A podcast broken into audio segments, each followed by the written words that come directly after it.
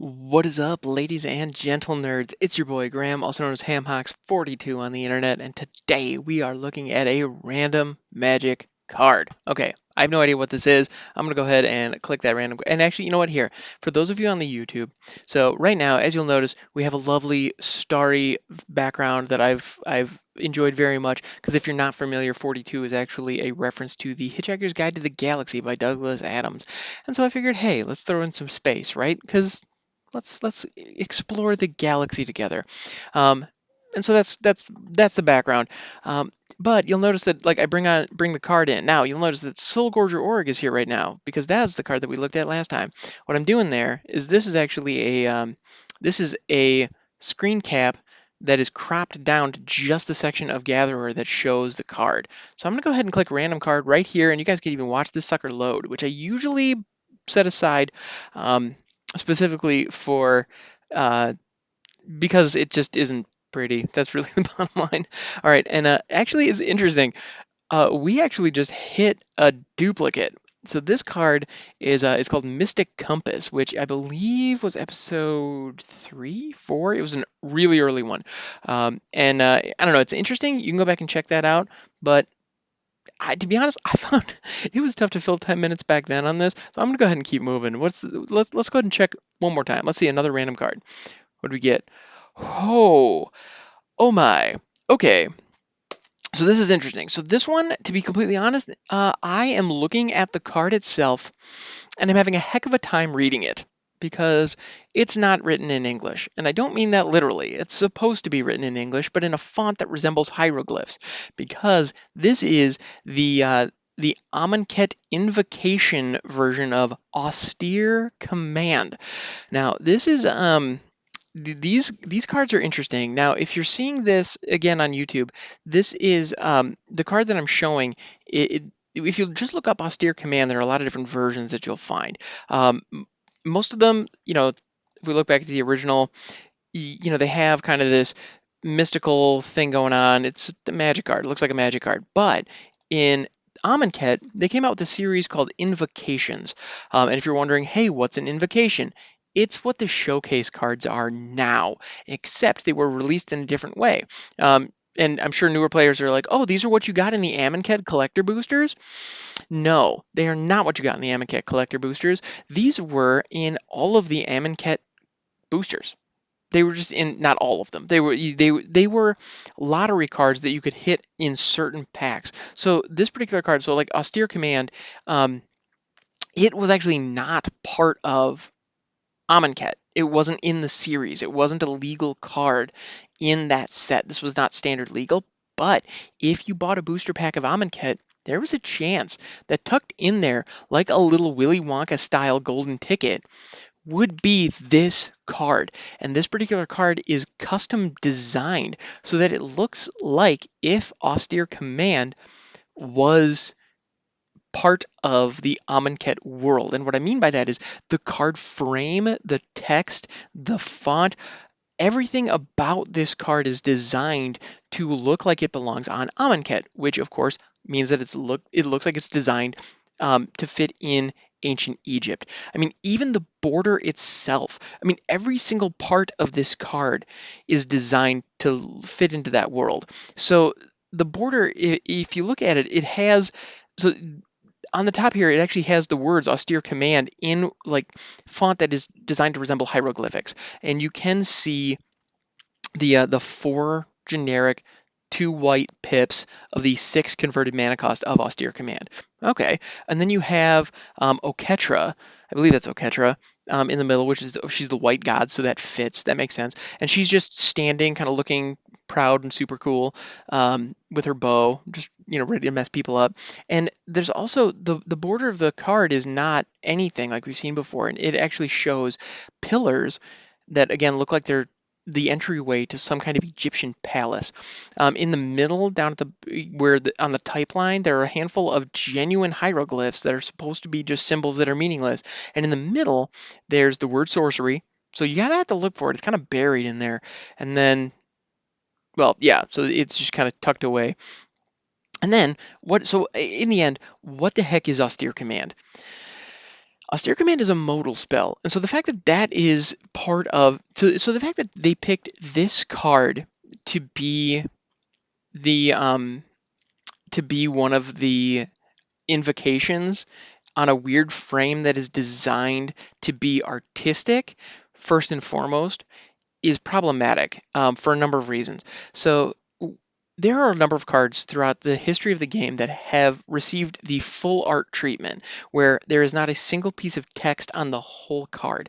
So the basic lands have gotten these all over the place because if you don't know what a forest is, well, actually, even the basic forests don't have any text on them. They just have the you know the basic lands just have the big mana symbol in the text box because they just expect you to know how it works because it's a cornerstone of the game. You're just it's it is so routine that they don't need to put text on it.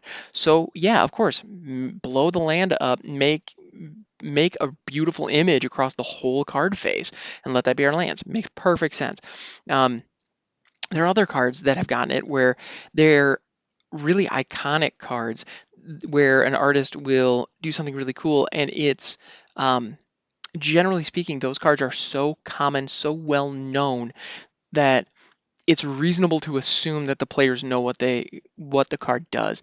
Those are cards like Lightning Bolt, like Disenchant, like um, Counterspell, like some of the most or you know uh, demonic tutor those kinds of things that have just been around for a really long time and are just very iconic um, often get the full art treatment. Now they have gotten a couple that are kind of weird, like Cryptic Command got full art, which is bizarre because you have a lot of text on it, and that's kind of fitting that that card um, should come up in my little stream of consciousness rant at the same time that we're looking at Austere Command because it's a very similar situation. Um, now the difference is with the Austere Command from the Amonkhet Invocations, you do still have the text on the card. It's difficult to read, but it's there. Whereas in the full art treatment, so if you got a full art cryptic command and you didn't know what cryptic command did, well, you better have your phone handy because otherwise you're just kind of out of luck. Um, and a lot of people know cryptic command. It's a very popular spell. It's a very common counter spell, but it's in a lot of different formats. But at the same time, not everybody knows it, you know, and it has like, I think four different modes. So like you're supposed to just memorize all four modes. And a lot of players who've been playing at a competitive level with that spell, sure, they know them but regular you know, Joe Booster Pack has no freaking clue what that is. So anyway, so Austere Command here is an interesting choice for the Amonkhet Invocation because it does have a number of different modes, and you get to pick two of them. So when you cast this, you get two of these effects, and you get to pick whichever ones they are. So one, destroy all artifacts, just completely wipe the board clean of artifacts. That's pretty cool. Um, destroy all enchantments. That's also freaking cool destroy all creatures with converted mana cost 3 or less, or destroy all creatures with converted mana cost 4 or greater. So, for those of you playing at home, for those of you paying attention, that means basically destroy all artifacts, or destroy all enchantments, or destroy all weenies, or destroy all fatties, and pick two of them. Now, you can pick all fatties and all weenies, which just means all creatures. That's an option. You can just go Wrath of God on this, but you could also lean into the artifact or enchantment modes, depending on whatever your opponent's running. Whatever your opponent's biggest threat is, this can destroy it along with a lot of other things that are out there on the board. So as far as board wipes go, this thing's pretty great. It is what Cryptic Command is to the blue counter spell and draw cards, Austere Command is to the white board wipe. It is every single mode at a slightly increased it is every board wipe you want at a slightly increased rate and you get two of them at, at once so i mean that's that's pretty great. Um, it's just it, it's good. I don't know what else to say. It's a good card, but the particular invocation is a little problematic because it's difficult to read. The list is also center justified, which makes it kind of awkward. Um, and actually, the biggest issue with this particular frame now, the frame is artistic, it is unique. I can actually really appreciate that. And the this actually, I gotta say, a lot of the invocations, um, one of the issues with the invocation, there there are a couple of issues with the frame that um, cause them to be difficult to read, um, or where people wouldn't necessarily assume that they're magic cards even. Um, and part of the issue is the the artwork is actually significantly smaller. The actual piece of art that was commissioned as the centerpiece for the card is smaller than on a traditional magic card. And you'll notice actually if you grab some older cards, if you grab anything with like um, pre 8th edition, or actually there's another, I think it was pre Origins. I think Origins they mixed the frame up a little bit. If you see anything past that, the art is actually bigger. Like even on just the basic cards, it is slightly bigger. Like they've they they understand that that is the center point, the the centerpiece, the focal point that really makes the card what the card is. It brings out the flavor and really, for a lot of people, it really brings out the fun. Like that's really where the fun stuff happens, isn't that art? I don't know about you guys, but like when I'm at the table, I'm not reading the card names. I'm looking at the art. And so even from a functional perspective, just seeing the artwork, you have the association. Oh, I know what that does because you just see the you see the art, you know the effect, you know how the game plays out. Nobody reads the freaking card after they've read it the first time or the fifth time or whatever. Like once you get familiar with the card, all you see is the art, and the art is really the centerpiece, and that's what makes that sing. So the fact that for the invocations, the, the art has actually shrank a little bit. It's actually smaller because they wanted to really show off the frame, which makes sense. Like logically, I can understand where they're coming from. They designed this really fancy frame and they want to show it off. Okay, that's fine. But at the same time, you still did commission a really talented artist to put a piece of art inside of that frame. And so having the frame overshadow the art is kind of a bummer. But that's actually one big kudos that I want to give. Um, for this particular card because one of the things that I was about to say is that the art is kind of lackluster. Like you see Oketra, she's being Oketra, um, and she's just kind of standing, looking noble, with some corpuscular rays coming down on her. Look it up; it's a great word. Um, and she's just kind of standing there, just being a god. She's just being an Amonkhet god, just hanging out and that's it. That's like the there's a little bit of action going on in the foreground and the background, like just to give a little bit of context, um, and a slight sense of scale, I guess. Like she looks big, like okay, cool, but you don't really get much else. Like she's just kind of there, just being a god. And actually, on this card, given this presentation, I kind of like that because it doesn't need to be anything more. On this particular card, what you really ought to do is if you're going to show off the frame, show off the frame. Make it so the art is not distracting. It just blends in. It's part of the whole experience. Um, and I like that. I think that's that works. With a lot of magic cards, the artwork takes center stage and you don't even see the frame after a while because it just it's just fits into the whole experience. You just look and it's the white space. It's just, oh, magic card. This is the art. This is what this is what defines what card it is. But with this, when you're looking at the invocations as well as the Kaladesh masterpieces, which were the same kind of setup, the art style was generally different, but it was a similar release. With this particular, with the Amonkhet invocations, the whole card face is its own work of art. And they're clearly going for that. And it was it is successful whether you like the design or not the one thing that i dislike the only thing that i really dislike about this particular design. One, I don't know that Austere Command made a lot of sense as the the white card. I mean, you you put Wrath of God in this same in this exact same treatment, I'm game. Because what would end up happening is that text box that is right now very cluttered, all of a sudden just becomes one line and it just says destroy all creatures. Like that'd be freaking baller. I like that.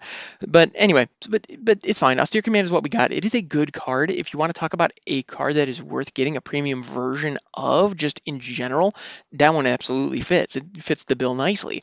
Um, and you better believe Commander players want to get their hands on this.